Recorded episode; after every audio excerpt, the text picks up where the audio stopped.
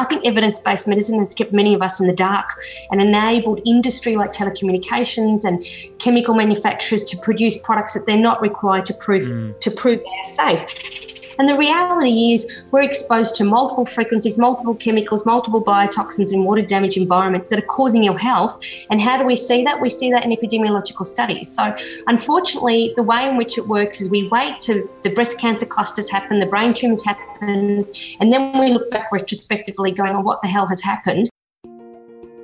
Welcome to the Metagenics Clinical Podcast, where natural healthcare practitioners can hear innovative, cutting edge information from leading experts from around the world. Welcome to Metagenics Clinical. I'm Nathan Rose, and today with me is author, naturopath, PhD candidate, and founder of the College of Environmental Studies, Nicole Bijlsma. Welcome, Nicole. Hi, Nathan. How are you? I'm very good, thanks. I just want to read this quote from a, a, your book here that I think really captures um, your essence. So this is from Dr. Penny Caldicott. Nicole is a passionate woman on a crucial mission to enlighten a sleeping population on the devastating consequences of modern life. Would you say that's that's your mission? Yes, I think she said it really well. I hadn't thought about it that way, but I, I would definitely agree with that. Okay, so yes, we want to dive into some of the environmental toxicants that our patients are faced with, and I saw you present at the uh, Australian College of Nat- National, sorry, the Australian College of Nutritional Environmental Medicine recently, and what struck me was uh, many of the presenters, including myself, we spoke about the the N in acronym, the nutrition, but very few, other than yourself, really spoke about the E, the environmental medicine. And what I wanted to do today is really explore that, and particularly uh, EMFs. Um, is that what you feel as well, like in this sort of functional medicine movement, that um, perhaps nutrition and microbiome and stress, etc., get good airplay, but do you think we're getting enough um, exposure? I mean, in terms of the information on the environmental side. Definitely not. I mean, I trained 30 years ago in naturopathy and acupuncture and about five to 10 years into practice, I realised that a huge chunk of information had been missing from my eight year degree, double degree. And that was the environment. That genetics loads the gun, but the environment, our lifestyle, our diet, of course, is important, but especially our homes is a significant, if not major player in everyone's uh, chronic illnesses. And as part of my PhD, I looked at what toxicants or man made chemicals are affiliated with which chronic illnesses. And every chronic illness is affiliated or correlated to some degree to chemicals in the home, whether it's building materials, furnishings, flame retardants, pesticides. Pesticides comes up with almost so many conditions because it's antibacterial. And of course, because we know the microbiome are playing an important role, a much more important role in detoxification than we realise. In fact, it's probably of the 850 bacteria that they've identified that actually have xenobiotic capability, so they can detox chemicals even more effectively than the liver.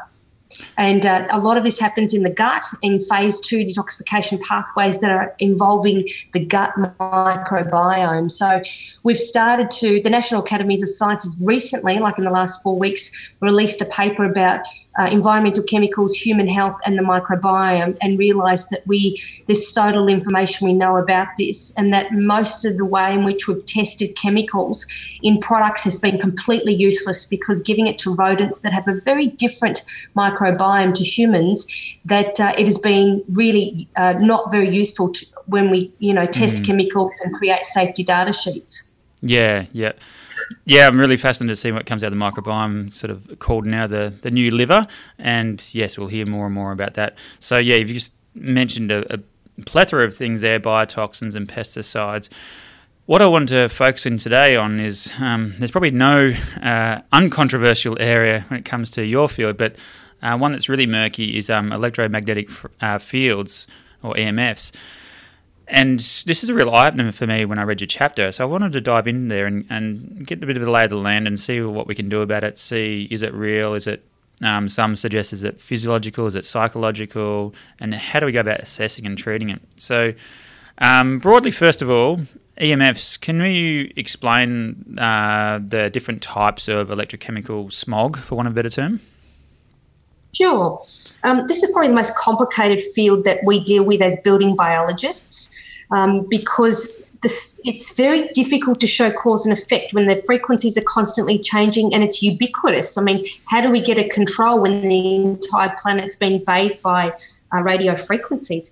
So I think it's important to start with the fact that life on Earth has evolved with the natural electromagnetic background or terrestrial radiation of the planet, namely arising from the sun, the Earth's static magnetic field, or the geomagnetic field, radioactivity within the Earth's crust, and of course the cosmic radiation from the galaxy, gravity, and of course the electric field from the ionosphere or the Schumann resonance. So, in terms of electromagnetic fields, not all fields are bad. In fact, we've evolved with this. Animals, birds are used to navigate, for example, um, bees in terms of, and termites where they nest uh, are very important how they connect to the geomagnetic field.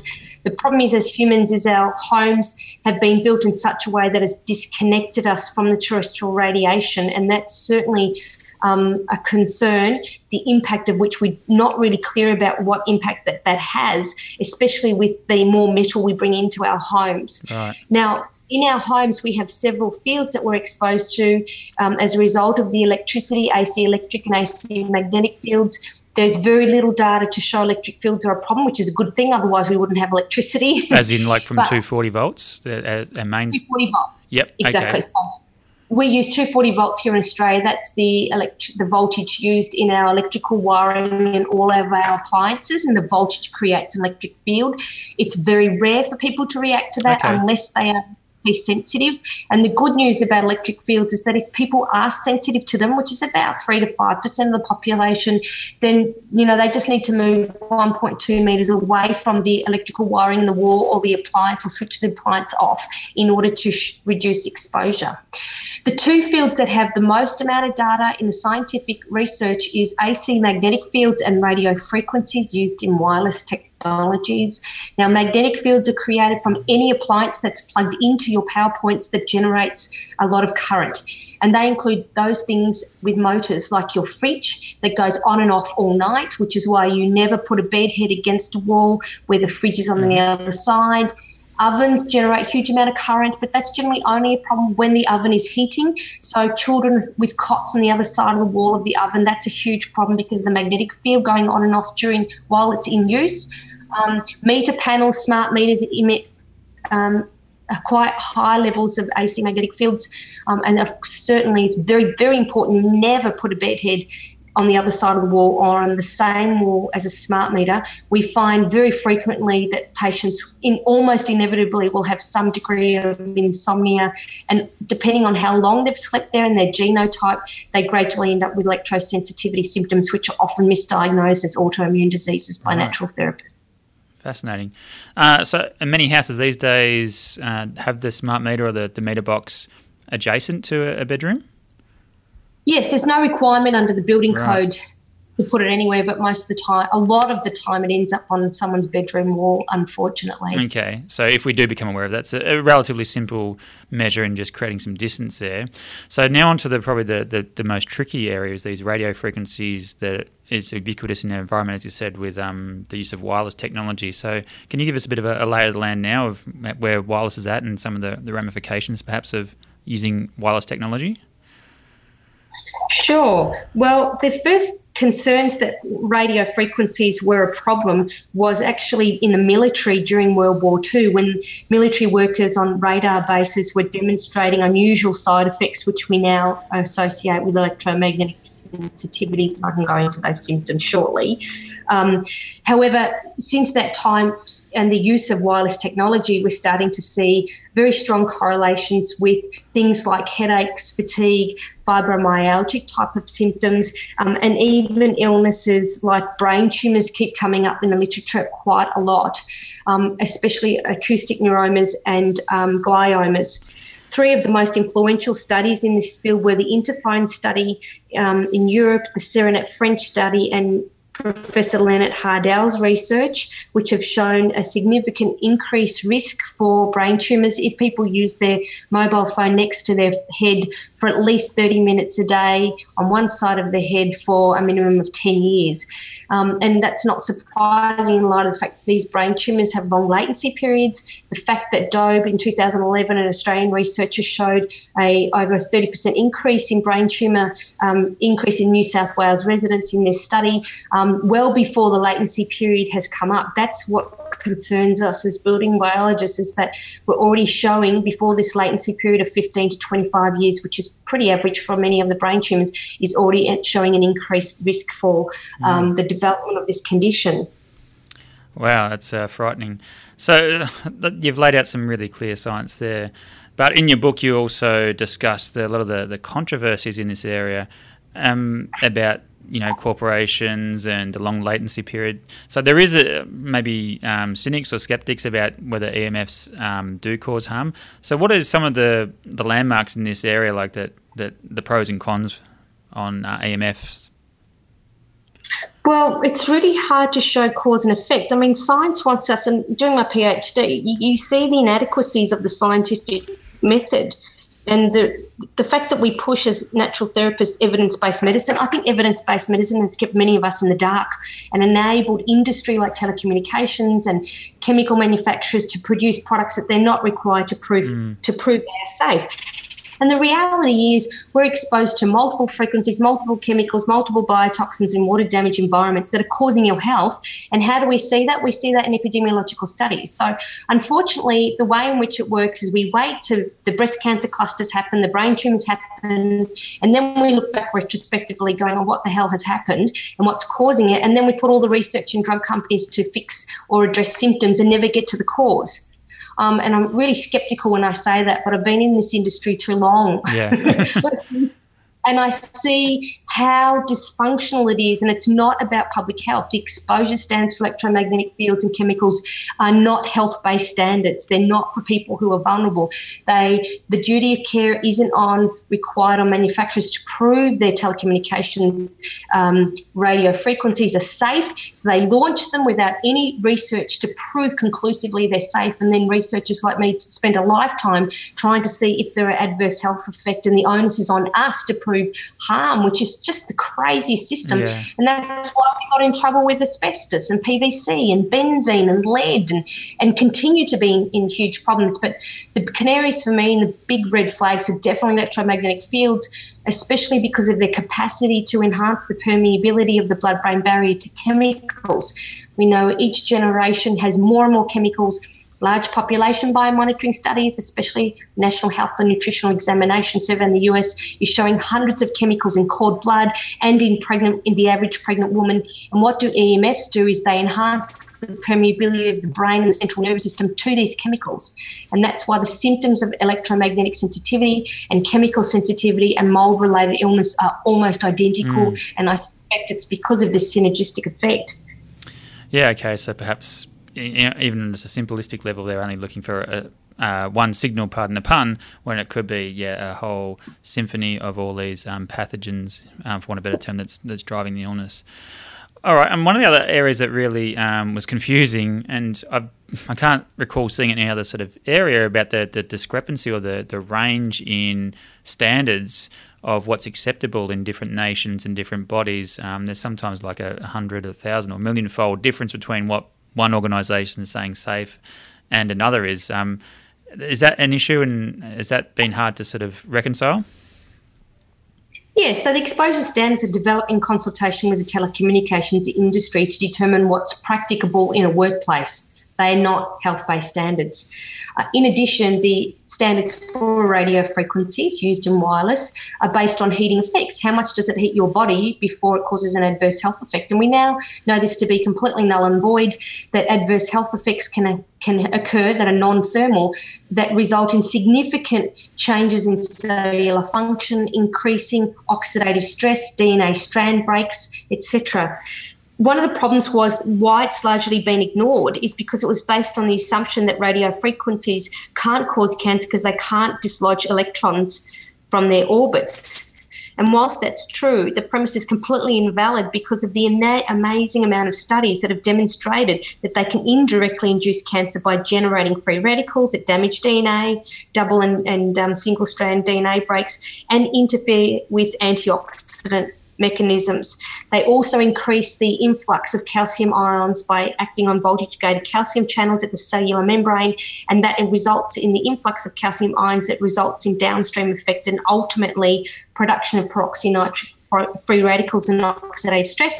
And we all know as practitioners, oxidative stress, if that supersedes the antioxidants that are created, then of course we have aging and we have chronic illness and, and low grade inflammation. Yeah, okay. Thank you. So, yeah, that's the, the cellular effects. And unfortunately, with physiology, sometimes it's very generic, like the oxidative stress and inflammation. What happens at a more of a phenotypic level or the patient? How would the you've touched upon some of those symptoms already? How would how does that sort of translate into the manifestation of an unwell patient walking into your clinic? What do they look like? Sure. All right. So an exposure history is the most important um, in terms of symptoms. Patients who don't get better by improving their diet, by improving their stress and addressing that and having a relatively good lifestyle, then you need to start thinking the home as an issue. And the first questions that, that flag that for me is how long have you had your symptoms and how long have you lived in this home? Has there been a history of water damage? Where is the router in your home? What type of um, electrical equipment or appliances do you have in your bedroom? Um, do you improve when you're away from the house? That can often indicate that there may be something in the home that's contributing or causing their symptoms. But the major, minor, the primary symptoms would be fatigue and headache. Um, they're quite an unusual headache, and especially headache in children that can't be explained with hypoglycemia or diet. I often, this is the first thing I'm thinking of, mm. is electromagnetic fields. So, where you know, kids who have headaches while they're at school, and have digestive related problems and tummy aches can also indicate that children can manifest their headaches as a tummy pain or abdominal bloating or abdominal discomfort. And yet they don't have it when they're at home if the home doesn't have wireless technology. And that's uh, questions I'll ask the parent. Are you often sick at at school but not at home. And then we realise, well, the router's on in their classroom, but you know the router's a significant distance away from their bedroom, etc. Um, so headache, sleep disturbances are classic because mm. we know like, um, radio frequency suppress melatonin, which is the most important antioxidant hormone that makes turmeric and everything else look like it's not doing anything. I mean, we have built-in antioxidant mechanisms, um, antioxidant enzymes that have remarkable abilities to deal with this stress, but we've never lived in an environment like this before. Other symptoms are flu like symptoms that keep coming back and don't go away, um, and changes in heart, things like blood pressure changes, postural hypertension, feeling dizzy when standing up, even postural tachycardia syndrome, where the heart rate increases when they stand up, is really common with mold and electromagnetic sensitivities. Um, nosebleeds that are not explained, um, a feeling of um, the heart beating in the chest. The other symptom in the brain would be brain fog. And many of my adult clients with electromagnetic sensitivity become dyslexic. So they weren't born this way, but they can't, they wow. actually find it difficult to read. And that's a really important symptom not to forget. So they have poor short term memory, difficulty in concentrating, anomia where they miss words mid sentence. And sometimes there's a bit of confusion and learning difficulties that were never there when they were growing up. Um, other ones, tinnitus. You know, I've had some interesting case studies of couples, one particular couple where both of them developed within six months apart Meniere syndrome. And from their bedroom, you could see four mobile phone towers within 400 metres of their second story bedroom, and the levels were thousands of microwatt per square metre. They were significantly better when they were at their seaside resort holiday home, and that's what triggered them to, to ask us in. Uh, asked me in to assess their home. And yeah, it was interesting. It started within six months. Yeah. The woman was 12 months and the woman developed Meniere's, and six months after that, her husband did. I mean, what's the chances of that? Yeah, absolutely. Um, so the, the temporal relationship with the home to me suggests that perhaps like it's hard to differentiate between these uh, mold illness and that sounded a lot like uh, mast activation syndrome as well. Um, so, is there a, a, quite a good alleviation as soon as they get out of the, that uh, electromagnetic environment? So, out in the country or the seaside, you'll see a, a, rapid change. Whereas, perhaps like a mold, if it's that biotoxin continually recirculating, they may not get that alleviation. Is that a, a bit of a tip off? Yes, it is. But if it goes on for long enough, the symptoms can become more permanent and the damage is done. Okay. So that's why the exposure history is really important. And I just published a study last week on how expert clinicians in the field of environmental medicine assess chemicals. And in the end, they realised there were virtually no lab tests that that were reliable because how you know there's 140 million chemicals registered for use. How do you even test for them, let alone know what the microbiome's doing to them before they get into the blood? But they said they all agreed, and it was very little that they agreed on, mm-hmm. was that the exposure history is actually the most important clinical tool to use in practice, and it takes an, an average of 90 minutes in the first consultation to do that. And that's what's part of my PhD now is creating this exposure history tool that practitioners and their patients can use to assess toxic load, exposures to electromagnetic fields and biotoxins like mold. And we'll launch that in July. Oh, July, fantastic. Yeah, that sounds invaluable. I can't wait for that because that's something that's really troubled me over the past few years is that we know about um, environmental chemicals and the ubiquitous nature and they're linked to everything. But yeah, trying to objectively assess is really tough. So yeah, I really, I really look forward to this. Um, so back to the, all those symptoms. This would come under the banner of electromagnetic hypersensitivity. Is that is do you use that term, and is that something that's being recognised now? Yeah, it's not recognised by the World Health Organization, but there's pressure for them to recognise it. Certainly, the Austrian Medical Association published in 2012 their guideline for doctors as a duty of care, this paper on how to diagnose, test, and treat patients with electromagnetic sensitivities. I did find it fascinating. That it seems they're a bit more liberal with this. With um, in Europe, not only their their tested standards seem to be lower in terms of what what dose uh, is safe, but also that actually open even in conventional medicine circles to this uh, entity of electromagnetic hypersensitivity. Um, yes, exactly. So, is there any? You mentioned it is tough, but is there any any biomarkers we can use to um, test for this? I, I, know there was a, a study you cited, um, Belpomme. Was more sort of uh, research based and found some clear biomarkers in these patients. But is there anything in practice we can do to to get a screening on EHS? Look, they haven't determined exactly what that should be. And if you read the Austrian Medical Association's guidelines, there's so many things they recommend. The main one is melatonin is a, really important one.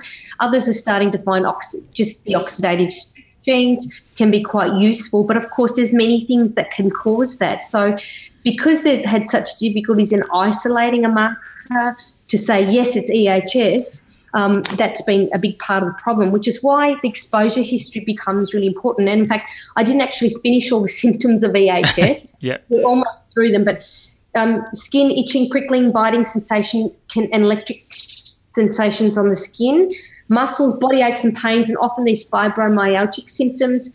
Um, people can become sensitive to light, chemical noise, and or smell. And I think that's an interesting one. They become chemically sensitive, and often sufferers can pinpoint which part of the building or the room that makes them unwell. So that's quite an unusual symptom mm. that a practitioner should ask. Okay. Now, moving on to how we treat these patients, then. Well, first of all, how do how do they people get onto you? Like, um, do you typically screen for this, or are people uh, referred to you? I wouldn't think it's a first thought that a, a patient would seek out a, a building biologist. No, uh, we're normally a last resort. Mm. Often, the amount of lecturing I'm doing at conf- medical conferences, a lot of naturopaths and integrative doctors. That's where most of our work comes from now. Is they will refer um, patients to us, and we'll go into the home to see if there's something that potentially could be um, triggering ill health and do an investigation of electromagnetic fields and allergens and chemicals in the air or from their paints or if they've had their house sprayed with pesticides, all of those sort of things. And biotoxins, we do 50% of our work is uh, actually assessing water damaged environments and mold. Okay, so yeah, you, you're the one stop shop for building biology. So typically, what's a, a, workup for you as you go into a home? You're checking for mold. You, what sort of gadgets are you going around screening for EMFs and um, yeah. pesticides and we, so forth? Yeah, about seventy percent of the people who do our course, it's an, a nationally accredited advanced diploma of building biology, two years full time, four years part time. Um, and we would have in our toolkit, we'd have things like moisture meters, infrared thermal cameras. We'll have borescopes to look under fridges and dishwashers for water damage. We'll have a high frequency meter for radio frequencies, a Gauss meter for AC magnetic fields. Um, we'll have different biopumps to measure, to take for air and, and, surface samples. So it's quite extensive, the sort of equipment we have. Um, as I said, 70% of our building biologists are women, and we're not normal women because, you know, we don't want the jewellery for, for our birthdays. we want to go to Bunnings or to the nearest indoor air quality meter. what woman doesn't want a, sp- a spectrum analyzer for a birthday, hey? Um, oh, I'd love a spectrum analyzer. I've got one of those. um, I've lost my train of thought. so, um, what are the, some of the, the common findings from the uh, EMF p- perspective? Is it the router? Is it the um, second story, as you said? Or do you often uncover the unusual ones about the water pipe that's um, faulty ground current, um, some sort of left field type of sources of electromagnetic ra- radiation? Yes, electromagnetic fields and biotoxins are interesting because, especially with EMFs, you can't see it, you can't smell it. You know, unless you've got your meters, it's impossible to determine apart from knowing what the sources are in the home most of the time when people call us in because they're concerned about something in the house, it's not related to that or it's something different. Um, you'll find often with um, electromagnetic fields, their router and their cordless phone will be the two top RF sources that create huge amounts of radio frequencies in their home. So having a cordless phone next to your bed, knowing it suppresses melatonin, is just it's a huge problem. So that needs to be Wireless baby monitors. You know, kids don't sleep. They're exposed to high level of radio mm. frequencies from their baby monitor. For God's sake, why are they're allowed to sell them, I have no idea. um, but yeah, that can emit high. Some of the Telstra modems are emitting the same type of radio frequency as a cell phone tower, and we've um, now aware that some of these modems are designed to be used like a cell phone tower. So when people pass your house in the car, they mm. can use your router or modem ah, right. like a phone base station so that they can keep the signal and keep their call, which is a disaster because the levels from this are enormous. And you're thinking, oh my God, how on earth can people be uh, exposed to this? Why isn't the government protecting it? And of course, the government has shares in Telstra and it's just a disaster. Well, it's frightening. Um, and unfortunately, does it seem like it may get worse before better because of the, the emerging technology with the 5G and more adoptions of the, the smart meters um, on our homes? Oh, absolutely. And the problem is we're addicted to this technology. Yeah. Can you see us with technology? We're, we're so addicted that even if people were able to show, it's already so in 31st of May 2011, the World Health Organization classified the, the radiation from cell phones and from routers and all your wireless devices in your house as possibly carcinogenic to humans. Mm. Now that they've published this new $25 million study on rodents in the US and the um, Ramazzini Institute this year also had a significant rodent study showing increased risks of brain tumours as a result of exposure to wireless. How many people are going to want to let that go? And that's the thing. And that's why I say in my book, you really need to go to hardwired options, you know, like corded landline phones. Use, if you use your cell phone like I do, I love my cell phone. I keep it always away from my person and my, my head. I never put it against my head. I always use an earpiece or loudspeaker or text, never near my head. Yep. If the kids are going to use their iPads, we download the app and then we put it into flight mode straight away. You know, there's simple things. We can live in a technological world and yet reduce our exposure to these harmful radiation. But I guess practitioners and the public don't understand that exposure standards are not health based standards, that we need to act and we need to get informed so that we can use technologies without exposing our families to really harmful forms of radiation. All right. Well, that's relieving to know that we don't have to you know sh- uh, hide away in the, the bush, and we can use technology. It's just using it judiciously. Um, so one of the questions I had is um, there's like simple apps you can download to, to measure EMF. Are they accurate, reliable, a, a good start if you're concerned about EMF? Well, the thing is, if you know what the source is, so for example, if there's a cordless phone and if yeah. there's a router, it's going to be emitting very high EMF. So the levels become irrelevant because they're going to exceed the building biology standard of 10 microwatts. As soon as you have any RF wireless device in a room, it will exceed the building biology standard by thousands, thousands of fold. Okay. Um, if you look at the exposure standards, which you mentioned earlier, Austria, what's allowed is 10 microwatts per square meter for a um, uh, the exposure standard. Yep. And of course, for uh, you know, it's incredibly low. Whereas in Australia, we allow up to 10 million microwatts per square meter, which is not a health-based standard. So, mm. any wireless device in the home is going to be a problem, which is why you need to switch it off at the wall. Okay, so it's about obviously trying to reduce the amount of devices with radio frequency, um, switching things off, also creating a bit of a distance as well. It's uh, obviously um, the closer yes. you are, that's that's an issue as well. Yeah, so the only thing we know that works in terms of exposure is to address the source and create distance, as yep. you said. Yep. The inverse square law states that as you double the distance away from the source of exposure, you reduce your exposure by 75%. So it's really important with your router that you switch them off at night, or even better, get a hardwired Ethernet cabled router, like, for example, what I have in my office, and yep. hardwired landline phone, etc. Okay. Um, is there anything we can do? I'm curious about um, becoming more resilient because obviously people travel and just going anywhere public now with Telstra or those hotspots. I was at the park the other day and I could see my Wi-Fi was got you know full signal and there was you know it was a, a, a rural park. Um, is there anything we can do to build resilience? I'm learning about how even with toxicity, um, having phytochemicals and things provide some protection, even though the toxin's there. Is anything emerging, or you know of that we can do to sort of combat this, um, aside from avoiding it? Yes, absolutely. And I think nutrition is your backbone for resilience without a shadow of a doubt. Anything that deals with oxidative stress, that enhances antioxidants um, and creates this hormetic effect is going to be very important. Certainly, there are shielding materials and paints that can be used, but they do not completely address the, the exposure. And in fact, many are expensive and often, you know, something simple as relocating your bed from the wall where the smart meter is to another room would completely fix the problem, or at least uh, creating at least two or three meter distance away.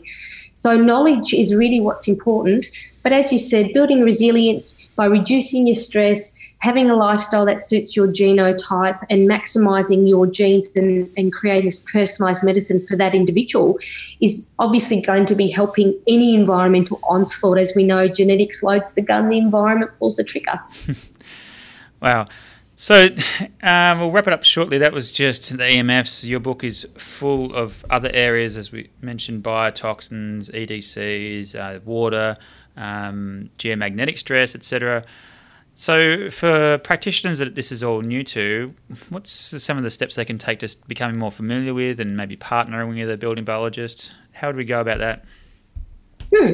Okay, so yes, there are building biologists around Australia. We don't have we we have more work than we have um, building biologists available. Unfortunately, there's about 21 working in the industry, and they're pretty much flat out. So we yeah. need more building biologists in the field because we're getting so much more aware of how the environment is triggering illnesses.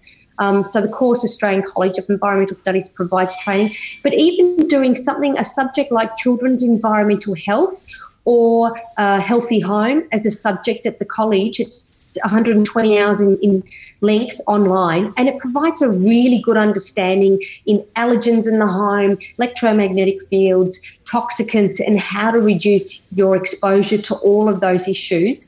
Um, so we do get quite a lot of naturopaths coming in and just doing, or doctors, individual subjects to upskill themselves, even mold testing. That's 200 hour course. Um, but my book, is a really useful resource for clinicians, but especially for patients because it provides all the all the hazards and all the solutions uh, that are in the home, and the patient will often go, "Oh, okay, Nicole's book. Now I can see this is a problem. How can you help me with that?" And they'll often tell the, the practitioner, "Oh, I think this is a problem because I've read it in the book, and this is, you know, might be an issue. What do you think?" So the book is certainly helpful, and you can get that. Practitioners can get a wholesale through Oborne Health Supplies or the patient can get it through the book depository or through my own website, buildingbiology.com.au. I have lots of videos from medical conferences on my website and a lot of information in, my publications. Brilliant. Yeah, it's a it's an incredible book, um, full of references, but also it's yeah scientific, but also got plenty of practical tips. And as hopefully the listeners have got a feeling today, you're not like a zealot that's declaring we need to uh, step away from everything. It's how we how we live with it and how we can offset it, and taking some simple steps, and then getting the building biologists in for more complicated cases. Well, I think um, also hopefully listeners also agree uh, with um, Dr. Caldicott's early statement about your passion and your, your mission. I've been I'm very grateful for your time. Um, and hopefully maybe we can catch up after your PhD and we can uh, explore other areas and hear about the, the tool that you developed. Yes, that'll be great. So, healthyhomesurvey.com is the website that your clients can go to and undertake the Healthy Home Survey when it gets launched around mid to late July and that will provide some mechanism of what hazards could exist in your home. And we'll start using some of that for research to see is there a correlation, for example, with MS and, and mold or neurodegenerative disorders and hazards in the home, etc. So I'm really excited to be launching that soon. I bet. I can't wait. Well, thanks again, Nicole. I really appreciate your time, and uh, hopefully we can catch up soon. Terrific. Thanks so much, Nathan. Thank you for listening to the Metagenics Clinical Podcast. Find us on iTunes and leave a review. Join our practitioner only Metagenics Facebook group to be informed of new podcast releases, keep up to date with key industry updates, and more. Visit metagenics.com.au to find useful links and resources relating to this podcast and sign up for our e newsletter.